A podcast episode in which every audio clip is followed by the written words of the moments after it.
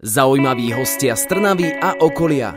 Ľudia, o ktorých ste možno ešte nepočuli, no napriek tomu sú pre nás dôležití. Kedysi basketbalista a grafiťák, dnes ako moderátor v televízii a v rádiu. Hosťom dnešného Éter rozhovoru je Matúš Krnčok. Rozprávať sa budeme o televízii, rádiu, kariére, ale aj len tak o živote. Zo štúdia rádia Éter pozdravuje Adam a zostaňte naladení, pretože o chvíľu začíname. Jedine v rádiu Éter. Rozprávať sa budeme o živote, práci v televízii či v rádiu, ale aj o kariére a živote. Vítajte pri počúvaní Éter rozhovoru a v štúdiu vítam aj teba, Matúš, a vďaka, že si prijal pozvanie. Ahoj, ďakujem aj ja veľmi pekne za pozvanie. Máte to tu parádne, páči sa mi to. Ďakujeme veľmi pekne. No. Vyzerá to tu super. Dokonca hneď na úvod som dostal, ako sa volá tento hudobný nástroj? To neviem úplne. Ale kto uhádne, tak môžete napísať. Nemusíte hádať melódiu, iba ten nástroj. Sú to dve paličky s guličkami na konci. Takže páči sa mi to už teraz. Už tu padla raz myšlienka dnes v štúdiu, že keby si chcel reštartovať svoju kariéru, tak áno, budú to hudobné nástroje. Asi. Ja som nedávno videl na internete nejakú fotku, ktorá sa šírila aj s Gáborom Borarošom a súviselo to s tvojim nosom, teda s tým, čo sa ti stalo pri korení nosa. Okay. Čo sa to stalo, prosím ťa? Takže ideš na to bulvárne. Dobre, no však áno, posluchači chcú vedieť. No, jemne povedané, skákal som do bazéna, asi keď som skákať nemal, a ten bazén ma prekvapil v tom, že vo vnútri toho bazéna bolo vlastne schod.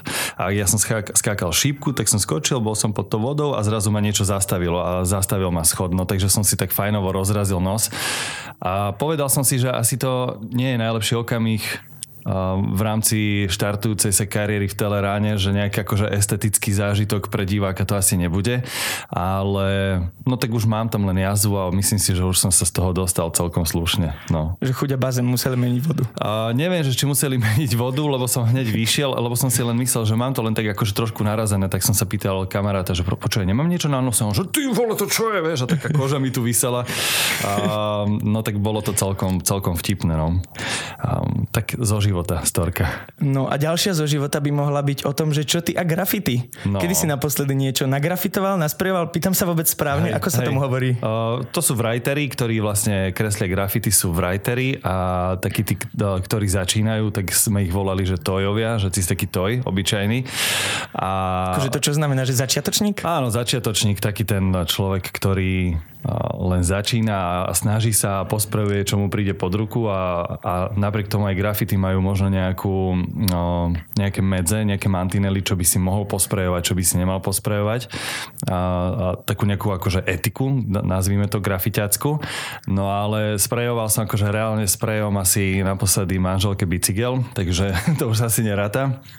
Ale kreslil som prednedávnom, lebo máme doma akože výtvarný krúžok, nie, však mám dve dcery, takže stále niečo vyrábame, kreslíme a tak väčšinou nakreslím, alebo teda nagrafitujem ich mená, vieš, Tereza, Marina, neviem čo, šípky, hviezdičky, aby to bolo akože také pekné a putavé, a nevážia si to vôbec, nevidia vôbec v tom ten potenciál, ktorý tam je, takže do prčic. Tak ale a dôležité je, že ich vedieš cestou umenia?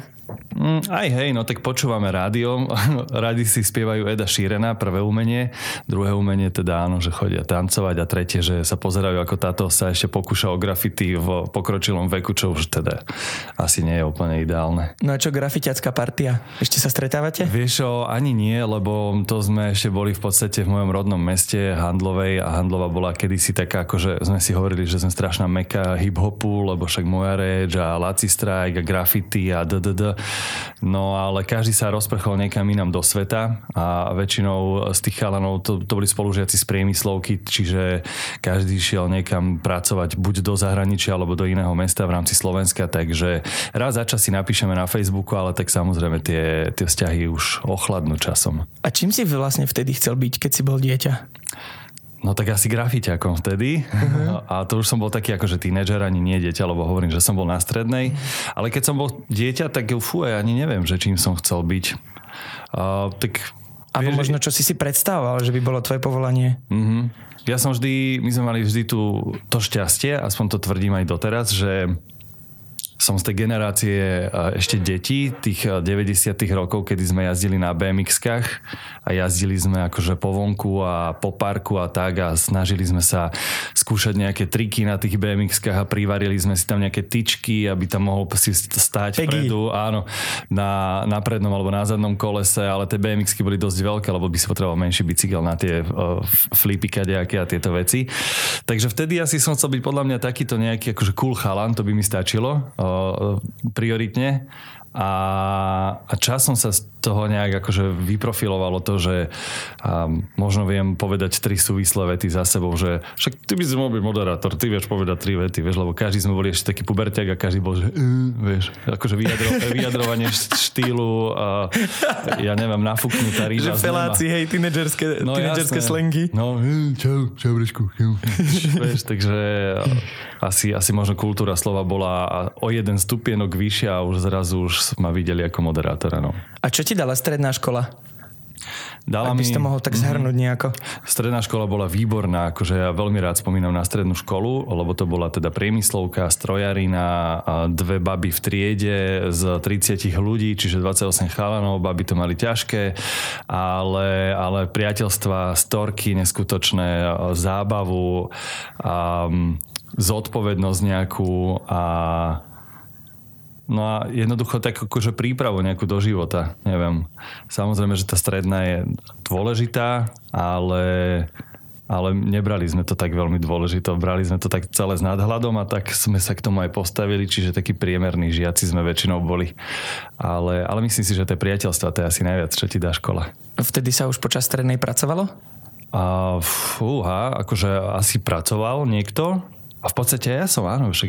Aká bola tvoja prvá práca? Ja som bol barman. Ja som teda robil v bare. Piatky, soboty. Snažil som sa čo najviac ľudí odžubať, aby som mal čo najväčšie tringelty, čiže pod risku sa nalievalo.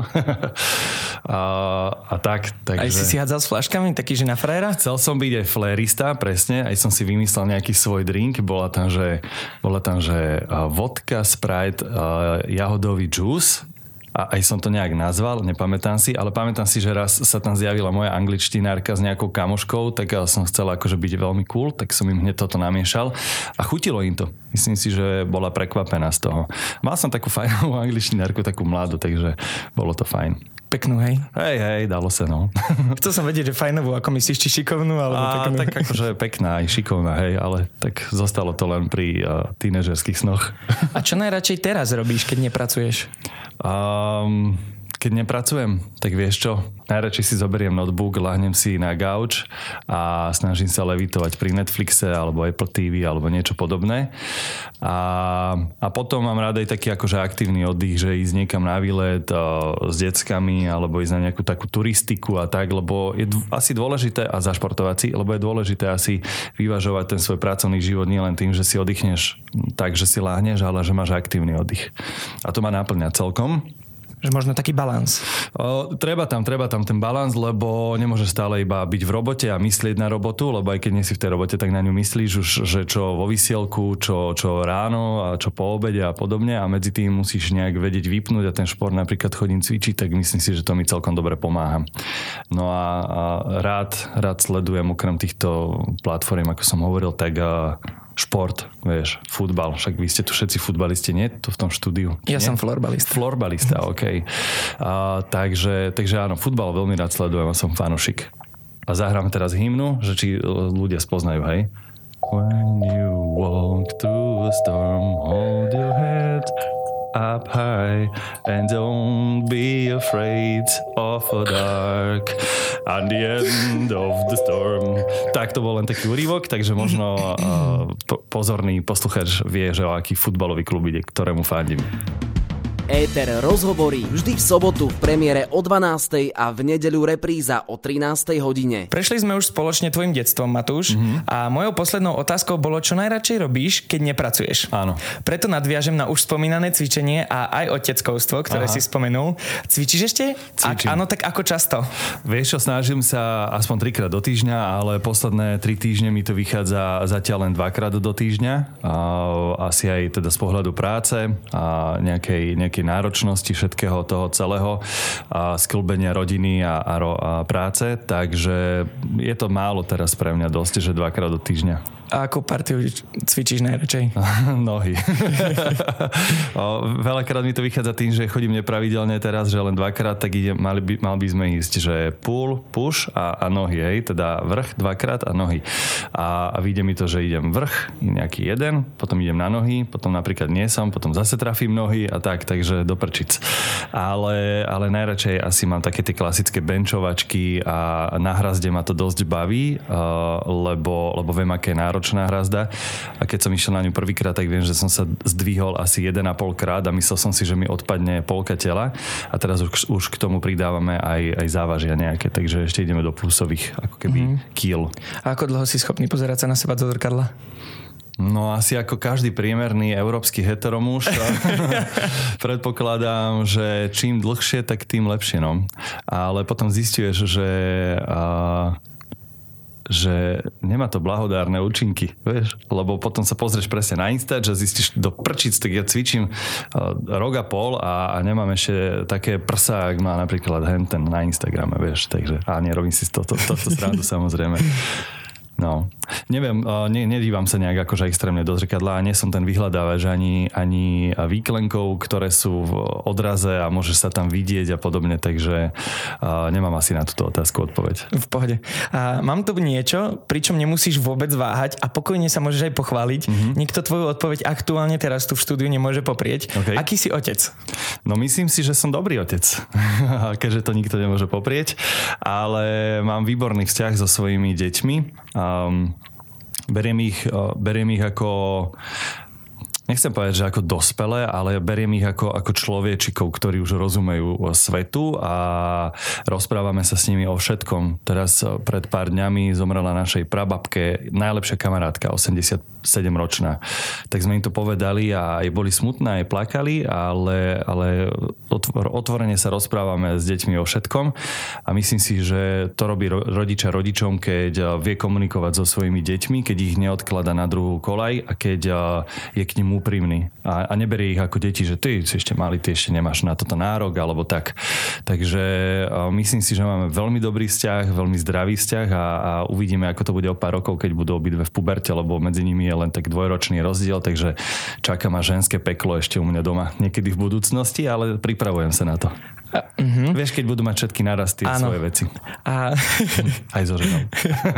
A ak sa vrátime presne o to obdobie, čo si spomenul, že možno nejaké necelé 2 roky dozadu, keď bolo ešte obdobie pandémie, ako teba poznačila pandémia, prípadne čo si sa počas nej naučil? No, bolo to také temné obdobie pre mňa a aj pre moju rodinu, ale z pohľadu toho, že teda bol som odídený z rádia, z Európy 2, kde som teda skoro, ja neviem, asi 8-9 rokov vysielal, čo bol pre mňa taký šok, lebo to bolo také odídenie zo dňa na deň, ale to už akože za mnou, už sa nehnevám, ale nezabudnem, vieš, lebo taký nejaký hnev v tebe vždy zostane z takýchto vecí, keď sa ti udejú. No a poznačilo ma to asi v tom najlepšom zmysle, lebo keď si v tom najhoršom myslíš, že vlastne teraz je to celé zlé a nevieš, ako to utiahneš, nevieš, ako budeš fungovať a či ešte vôbec budeš niekedy robiť to, čo tak ľúbiš, čo máš tak rád.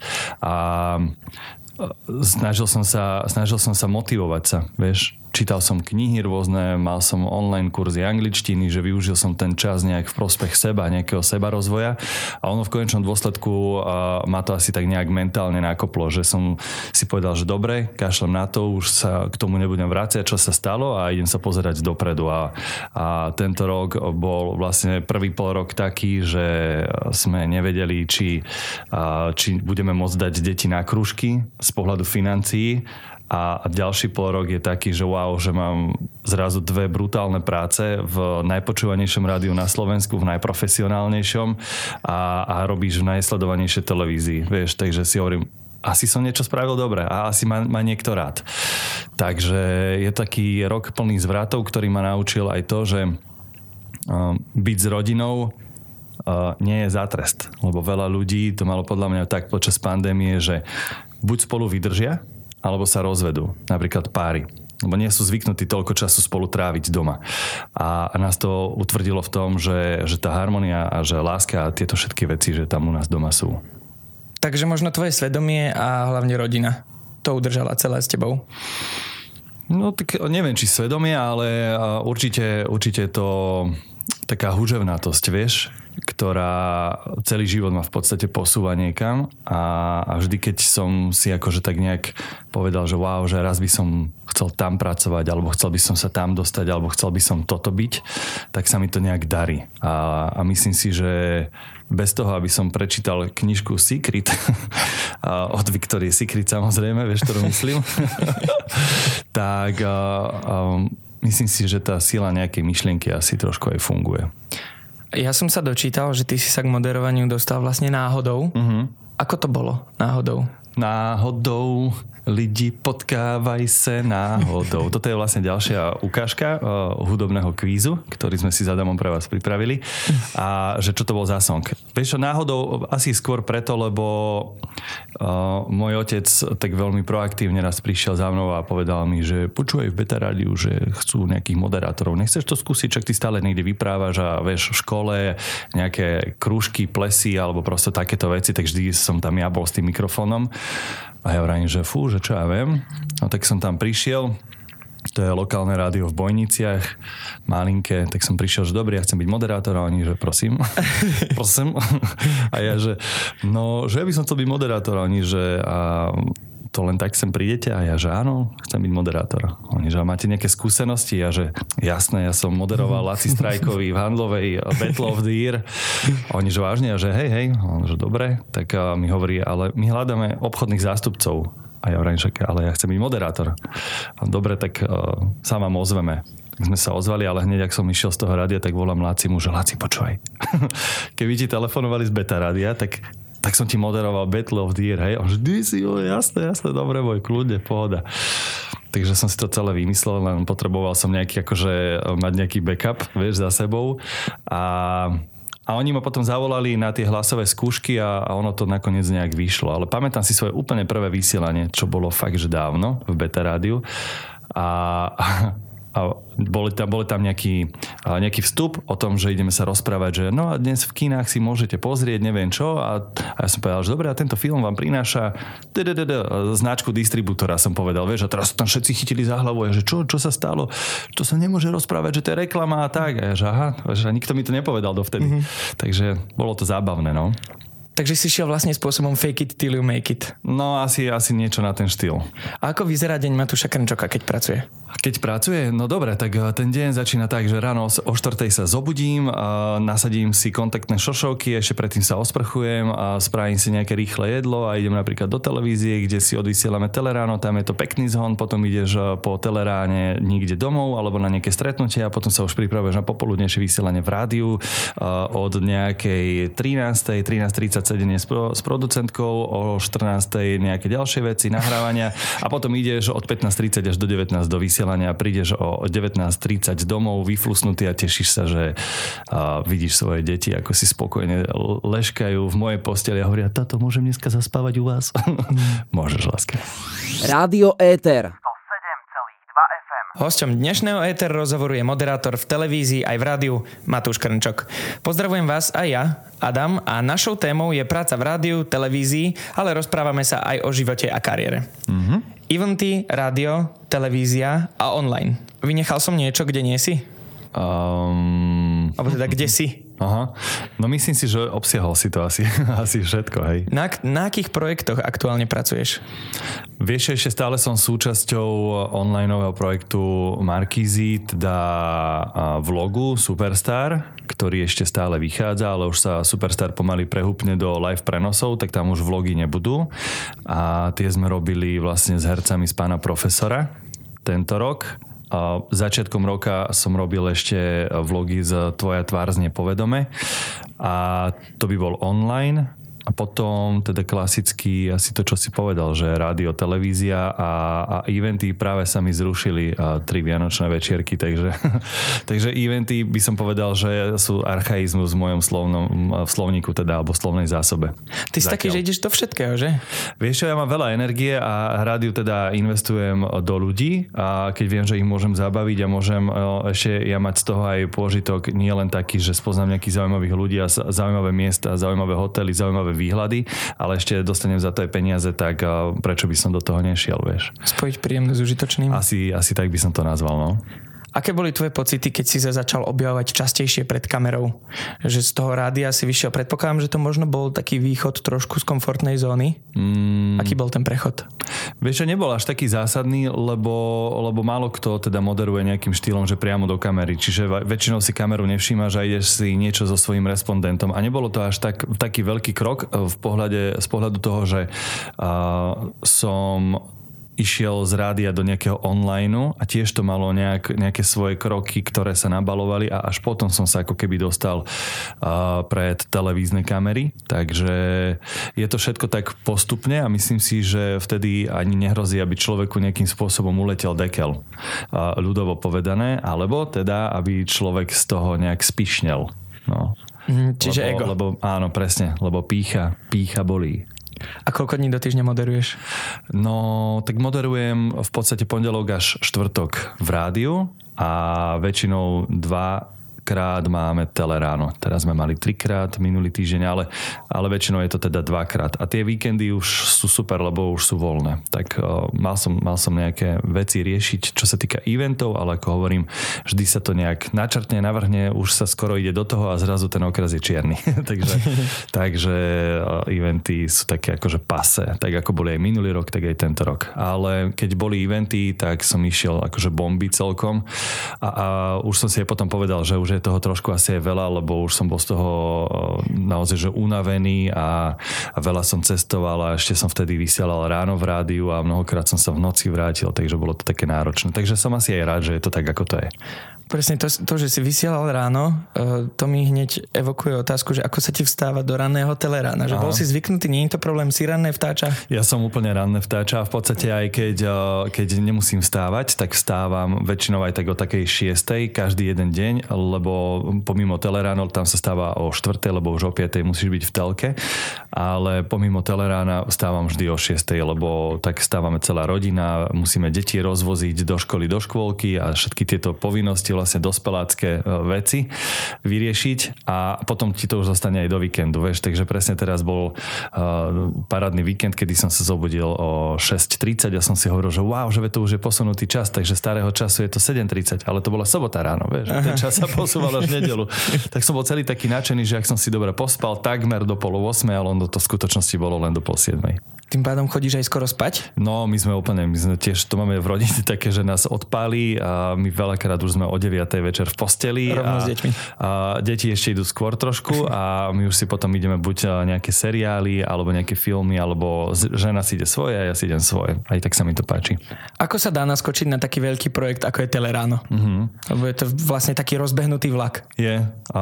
Báli sme sa toho popravde trošku, že ako to budú celé ľudia vnímať, ale boli tam naozaj že veľké a dlhé tréningy, lebo v podstate v máji sme ako keby vyhrali ten konkurs a odvtedy sme až do augusta, kým sme začali vysielať, tak sme chodili vysielať do steny a tých tréningov bolo veľa, hlavne to, ako sa pohybovať po tom štúdiu je také akože nezvyk, lebo tiež to má nejakú pravidelnosť, kadiaľ by si mali, kde ti má žena stáť, keď je host, keď nie je host, a prosto také akože alchymie. Dá sa do toho nastúpiť, ale musíš mať ten tréning a ten tréning nám dali, že fakt parádny a veľkú podporu nám dali nie len ľudia z Telerána, ale z celej telky, takže to bolo tak, že wow, som si povedal. Ja som niekde presne aj videl, že tí ľudia vlastne z telky si tak povedali, že OK, vybrali sme naozaj dobre, keď ste sa už do toho dostali. Aké sú tvoje pocity? Máš taký pocit, že si zapadol, si na správnom mieste? No, samozrejme, že pocity sú vždy také zmiešané, lebo ja neviem, či to mám len ja, alebo aj ostatní, ale vždy o sebe tak trochu pochybujem, že či je to úplne v pohode, nie je. A vždy by som chcel trošku vytlačiť z toho viac, ale to je možno taký môj vnútorný pocit, a kdežto zvonka im povedia, že to bolo super, neviem čo, parádne vysielanie, parádna show, a tak je, že fakt, ale tam som úplne, ja neviem, že som povedal úplne niečo inak, ako by som chcel, alebo tak, ale to sú detaily, ktoré asi ja mám v hlave. Čiže aj tie ohlasy boli a stále sú v podstate veľmi pozitívne, čo je na dnešnú dobu, chcem si zaklopať na hlavu, že čo je na dnešnú dobu dosť nezvyčajné, že ľudia to pozitívne komentujú. Že si príliš taký sebakritický? Som, no jasné. Tak, náročný? Neviem, či náročný, ale stále mám taký pocit, že sú oveľa lepší nejakí moderátori, ľudia a tak, a že ako keby som si niekedy úplne neveril až tak veľmi. A potom ani si nechcem uveriť zase, lebo viem, že to s ľuďmi robí v ich hlavách, keď si uveria, vieš. Potom si uletia a vedia byť, ako sa hovorí v Handlovej, assholes. Alebo vedia byť veľmi zlý, nepríjemný. Približ nám možno v skratke aspoň, ako vyzerá vaša príprava na ranné moderovanie. Mm. Okrem toho teda, ako si raz spomenul niekde, že máš svoj očistec od stresu, ako vyzerá táto príprava? Mm-hmm. No, čo sa týka toho ranného moderovania v telke, tak tá príprava začína už 2 dní pred tým, ako ideš vlastne do Telerána, čiže už dostaneš nejaký hrubý skript, alebo teda scenár. A druhý deň, alebo teda deň pred vysielaním sú večer onlineové porady, kde sa rieši s dramaturgom obsah toho celého Telerána a my si ešte dotvárame v podstate z tej platformy digitálnej iNews, tak si ešte dotvárame možno nejaké otázky a nejaké svoje poznámky do scenára a podobne. A potom je ešte ďalšia porada, ktorá je teda štandovka, a to sa rozoberá, že kde bude daný hosť umiestnený v rámci toho veľkého štúdia Telerána. Takže začína sa to v podstate 2 dní pred vysielaním a končí sa to 8:21, kedy je odstrih do reklamy, takže vtedy končí Teleráno. Čiže Teleráno je skôr taká, že viac menej úplne naplánovaná vec ako improvizácia. Áno, to je jasné. Tak máš tam veľa hostí a improvizovať môžeš len v prípade, ak sa nebavíš o klimatickom samite v Glasgowe s prezidentkou, tak vieš, nebudeš tam s ňou improvizovať nejakým spôsobom, ale aj väčšinou takíto hostia, ktorí sú, tak dostanú tie otázky vopred a odsúhlasia si ich, takže vieme presne, že do čoho ideme a podľa akého scenára ideme.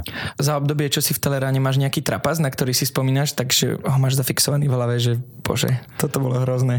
Myslím si, že to boli také jedné z tých prvých vysielaní a pred niekedy 2-3 mesiacmi v auguste, kedy som niečo povedal úplne inak, ako som chcel, ale teraz som si práve spomenul na asi pred 2 týždňov situáciu, keď tam bol kuchár a robil nejaké kaše a robil tam nejaký chlebík a tak a ja sa opýtam, že dobrá, tú kašu dávaš na chleba, že to je normálne? On že nie, že to je pomazanka a odtedy mi hovoril, že kašochleb.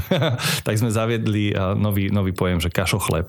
Čiže stávajú sa také veci, lebo vieš, rozprávaš sa o niečom inom, ale tvoje oči sledujú druhé, tvoj mozog si to spojí a zrazu je z toho pasík. Ale mal som aj taký brain freeze úplne, že sme sa rozprávali s chlapikom o Facebookoch, o tom algoritme, ako radšej šíri tie negatívne veci a tak. A išiel som robiť také zahlasenie a úplne som dostal, že brain freeze, alebo teda mi zamrzol mozog a nevedel som, že čo. No, tak Zuzka na mňa tak pozerala a hneď akože pokračovala. A ja hovorím, že sorry, ja vôbec neviem, že kde sa stala chyba v programe, vieš? Tak to sú také veci, ale vieš, robíš tých show a tých show ešte bude veľa. Nemôže byť každá úplne dokonalá, takže ukázať aj to, že asi si trochu človekom a nie si stroj, tak možno nie je to úplne na škodu. Zaujímaví hostia z Trnavy a okolia. Ľudia, o ktorých ste možno ešte nepočuli, no napriek tomu sú pre nás dôležití. Ako som spomínal, Matúš, mám pre teba pripravené ešte otázky, ale aj formu prekvapenia, ku ktorému sa dostaneme na konci. Dobre, tak som za. A budú sa tešiť aj poslucháči z toho? To dúfam. Aha, okej. Záleží teda, aký budeš respondent. No dobre, tak uvidíme. V porovnaní s prípravou do rádia, čo vnímaš ako ťažšie a prečo? Televízia alebo rádio? Asi tá telka, lebo je tam teda obsiahnutých oveľa viac tém, ako v rádiu za to vysielanie, čiže máš tam veľa rôznorodých hostí a ty sa musíš pripraviť hlavne na toho hostia, vieš, ten je dôležitý, lebo niektorí ľudia aj sa cítia dôležití, takže musíš k ním tak akože špeciálne nejak pristupovať, ale bolo by asi nefér aj z mojej strany ako moderátora, keby ten človek sa, ja neviem, terigal do Bratislavy z Medzilaboriec a ja by som na ňo nebol pripravený, alebo by som ho odflakol, čiže je to asi náročnejšie v tom rádiu, v tej televízii, pretože je tam viacej tých hostí, viacej tých tém a musíš teda viacej si rozširovať svoje obzory. Ale to nehovorím, že v rádiu je to jednoduché, vieš, lebo tam tiež nejde teraz, už v rádiu Express sa nerobí taká vec, že ako som poznal z iných rádií, že ideš na náhodu. Tam jednoducho sa pripravujú veci a komunikuješ a máš producentku a prosto s ňou to riešiš a ideš do toho vysielania, že presne vieš, v ktorom vstupe čo budeš hovoriť. Nehovorím, že od slova do slova, ale presne vieš, čo máš naplánované. A to je super. No a v čom sa cítiš viac doma? V televízii či v rádiu? Tak, čo ti je prirodzenejšie? Myslím si, že táto otázka, sám poznáš na ňu odpoveď, že je to rádio, lebo to rádio je a vždy zostáva tak v srdci, aj keď človek sa už posunie napríklad, že do telky a možno už by ani nepracoval v rádiu, ale vždy mu zostane nejak tak akože v srdci, lebo je to taká srdcová záležitosť pre všetkých ľudí, ktorí kedy pracovali v rádiu, si myslím. A ako sa hovorí, dobrý holuby se vracejí, alebo niečo také, tak vidíš to presne, že ako sa svojho času Júlo Viršik vrátil do rádia, ako sa Martin Nikodým vrátil do rádia, ľudia, ktorí boli najväčšie osobnosti slovenského éteru v 90. rokoch, takže je to o tom, že ten pocit ti vždy zostane. Práca v telke je niečo, čo je nadstavba toho rádia, kde už ako keby doklepneš tie svoje skúsenosti a to, čo si sa naučil počas živých vysielaní v rádiu, a v telke to úžasne zúročíš, ale to rádio je vždy taká tá srdcovka. A keďže som nový v telke, tak je aj jasné v podstate tá moja odpoveď, že čo. Uh-huh. A na čo by si povedal, že si najviac hrdý zo svojho moderátorského života? Na nejaký projekt, možno úspešná akcia, čokoľvek? To ja ani neviem, že či je niečo také, že na čo som najviac hrdý. Tak hrdý som teraz na to, že kde pôsobím a kde som teda dostal nejakú šancu potvrdiť to, že prečo si ma tí ľudia vybrali.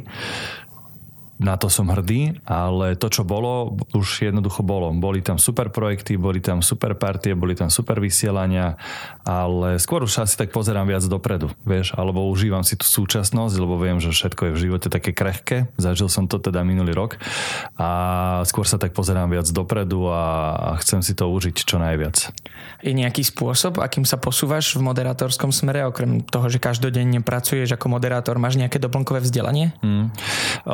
Ako som hovoril, že naposledy som vlastne teda riešil angličtinu s takými kanadskými lektormi, čiže v tomto sa chcem posunúť, lebo veľa eventov som odmietol kvôli tomu, že si nemyslím, že moja angličtina je na tak profesionálnej úrovni, aby som mohol moderovať úplne v pohode. A potom som robil jeden vianočný večerok pre 3000 ľudí v angličtine, kde mi povedali, že wow, však to bolo amazing, vieš. A ja, že čo, do prčíc, to tak málo stačí. Bál by som sa ísť moderovať, kde sú odborné termíny, odborné diskusie v rámci angličtiny, ale inak nejaké dovzdelávanie, ako aj vy máte asi hlasová pedagogička a počúvať sa, vieš presne, že my z rádia sme zvyknutí rýchlo, lebo teba tlačí čas a potrebuješ tomu poslucháčovi vytvoriť obraz v tej hlave a niekedy to musí byť dynamické, ale zároveň zrozumiteľné a vtedy sa to niekedy akože medzi sebou bije, vieš. Takže tá artikulácia je dôležitá, na toto si dávať pozor, lebo keď raz na to zabudneš, tak jednoducho už strácaš ako keby kredit, ten status toho človeka, ktorý je akože kompetentný. To profesionála. Robí. Presne tak. No a nemáš možno problém občas sám seba počúvať alebo na seba sa pozerať v televízii? Vieš, ani nemám problém sa pozerať alebo sa počúvať, ale zo začiatku to je vždy problém, lebo si hovoríš, toto je môj hlas, to takto ja vyzerám, keď rozprávam a podobne, ale v rámci tých aircheckov, čo teda keď máš nejakú kontrolu sám seba so svojím nadriadeným, alebo aj sám so sebou, tak si na to zvykneš. Takže nie je to už problém. To je ako s tým zrkadlom, vieš, či sa pozeráš do zrkadla, alebo nepozeráš, no tak zvykneš si na to, na ten obraz, ktorý tam ráno vidíš a povieš si, zase brášku, dáša, tak poďme spolu do toho, s úsmevom. A máš nejaký sen v tomto remesle, moderátorskom? Mhm. Myslím si, že sa mi práve plní tento rok. Vždy som mal sen pracovať v Expresse, lebo... Byť v rádiu Éter na rozhovore napríklad. Áno, okrem iného. Lebo považujem Express, lebo robil som aj vo Fanrádiu, aj v Európe 2 a aj teda v tých lokálnych, ale z tých veľkých hráčov považujem Express za najprofesionálnejšie rádio. A som rád, že aj ja som tam už nejako dorastol, lebo tiež som taký akože bol dlho pojašený a všetko podobné. Takže na toto som taký hrdý a samozrejme, že som aj rád, že som v televízii, lebo to je tiež taká ďalšia meta a vždy to bola moja meta, sa posunúť z toho rádia možno na obraz. A na tom obraze teraz je môjim cieľom spraviť zo mňa, zo Zuzky, teda mojej moderátorskej kolegyne, plnohodnotný pár, ktorý bude dlhé roky obhospodarovať tú reláciu a ktorý sa potom časom určite chce posunúť niekam ďalej. No a Matúš, už som ti spomenul, že mám pre teba niečo pripravené a kľudne to môžeme nazvať aj narodeninovým prekvapením. Dobre. Všetko najlepšie. Ďakujem veľmi pekne. To ešte nebolo to prekvapenie. Koľko presne ideš mať rokov? Ježkovi oči. Fakt to chceš vedieť? No povedz. No 37. Fú, to o chvíľku už pol storočia. Tieto mladí sú takí drzí. Ospravedlňujem sa. Nie, pohoda. O chvíľu teda pol storočie, ale teraz je tu chvíľa, kedy ti poviem, o čo ide. Dobre. Mám pre teba pripravených 5 trochu neobvyklých otázok a tvojou úlohou je odpovedať. Keď ti položím otázku, pôjdeme po jednom. Aha. Ak sa ti nepodarí odpovedať hneď, pôjdeme na ďalšiu a na konci sa k nej vrátime. Dobre, to znie fajn, to znie ako kvíz. Pripravený? No poďme na to. No ale kvíz od tebe. No, okay. Keby si mal svoju vlastnú talk show, kto by boli tvoji prví traja hostia? Bol by to... A môžeme si aj zahraničných vybrať? Jasné. Hej, tak bol by to Stevie Gerrard, alebo teda Steven Gerrard, futbalista z Liverpoolu. A potom, keby ešte žil, by to bol určite Michael Jackson. Uh-huh. A bol by to ešte, dajme tomu, že Leonardo DiCaprio. Skvelý herec. Tvoj obľúbený herec. Môj obľúbený herec. Ktorý superhrdina by si bol, ak by si si mal vybrať, a čo je vaša spoločná vlastnosť? Spiderwebs. A spoločných vlastností nemáme veľa, ale nemám obľúbeného hrdinu. Sakra. Dobre, nevadí, ideme. Dobre. Ideme ďalej. Ktoré zviera sa podľa teba najviac na teba podobá? Krokodil? Čo mám z profilu, keď sa pozrieš, tak čo? Hej, máte aj nejaké spoločné vlastnosti? Asi také očné zuby, mám také špicaté, tak možno, okay. Možno len to. A koľko rokov si mal, keď si bol prvýkrát na rande? 15. A ak by si mal jednou vetou poradiť, ako žiť život, čo by si povedal? Teraz sa očakáva nejaká taká múdrosť však. Neviem, záleží. Jednou vetou, je to ťažké, jednou vetou. Buďte sami sebou a užívajte si to, čo vám život prinesie do cesty. Niekedy to je negatívne, niekedy to je pozitívne, ale ono sa to vždy tak nejak vykryštalizuje na konci dňa. Takže príjmite všetko tak, ako príde a bude sa vám ľahšie žiť. Vďaka. A ešte ten superhrdina teda? A teda aký superhrdina by si bol? Asi Kenny zo South Parku, lebo vždy zomrel a vždy sa vrátil do ďalšom dieli, takže mal viacej životov ako mačka, tak si myslím, že Kenny zo South Parku je veľký hrdina. Aj keď nikdy nič nepovedal. Super. Hosťom dnešného Éter rozhovoru bol Matúš Krnčok. Prezradil nám viac o jeho práci v rádiu, televízii, o živote, ale aj detstve. Matúš, ja ti ďakujem veľmi pekne, že si prijal pozvanie a tiež aj za tvoj čas a odpovede. Ďakujem Adam, bolo to super a užil som si to. Na záver by som chcel ešte zahrať jingle na záver relácie. Majte pekný víkend ešte, ďakujem, ahoj. Príjemný zvyšok víkendu tebe a všetkým ostatným praje zo štúdia Rádia Éter Adam. Počujeme sa už o týždeň s ďalším hosťom. Ladíte s nami vždy a všade. Zaujímaví hostia z Trnavy a okolia. Ľudia, o ktorých ste možno ešte nepočuli, no napriek tomu sú pre nás dôležití. Éter rozhovory vždy v sobotu v premiére o 12:00 a v nedeľu repríza o 13:00 hodine.